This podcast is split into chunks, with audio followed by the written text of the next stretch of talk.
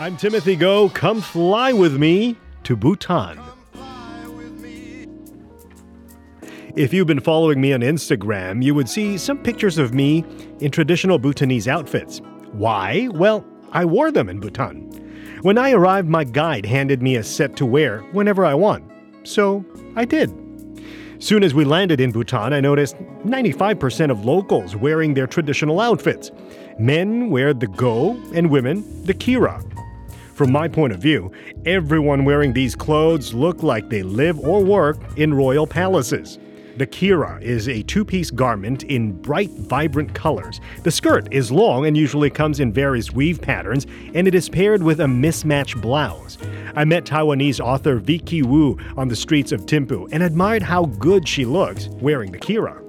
I like the kira for their wonderful patterns and have a deep appreciation for how long it took to make. Vicky is writing a book about the Japanese kimono and draws comparisons with a kira. The experience has definitely reinforced the idea that women can look elegant and beautiful even if their bodies are covered.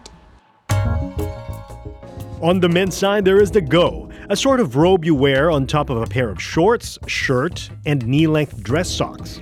I attempted to put on the gho by myself, but I couldn't, so my guides had to dress me up whenever I decide to wear one. The gho is complicated because it is folded close to your body and then tied in place with a thick belt. It is also known as the dress with the biggest pocket. The opening in the chest area is a great place to stow away just about everything. Even a laptop or a tablet can be carried in there, a great way to hide the flaps. When wearing traditional outfits, there is one very important accessory that every person must put on when visiting an important place.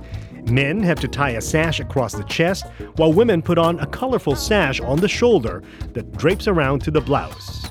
Machine made ghos retail for about $100. Locals usually wear hand weaved garments, which will cost twice as much. And while other people around the world might aspire to own a bespoke suit or a couture gown to have and to own, Bhutanese aspire to own hand woven silk ghos and kiras. And in case you're wondering, I didn't buy the gho as much as I love it. It's just too bulky to pack into my suitcase. Timothy Go, 938 now, in the know, on the go. Pack up, let's fly away.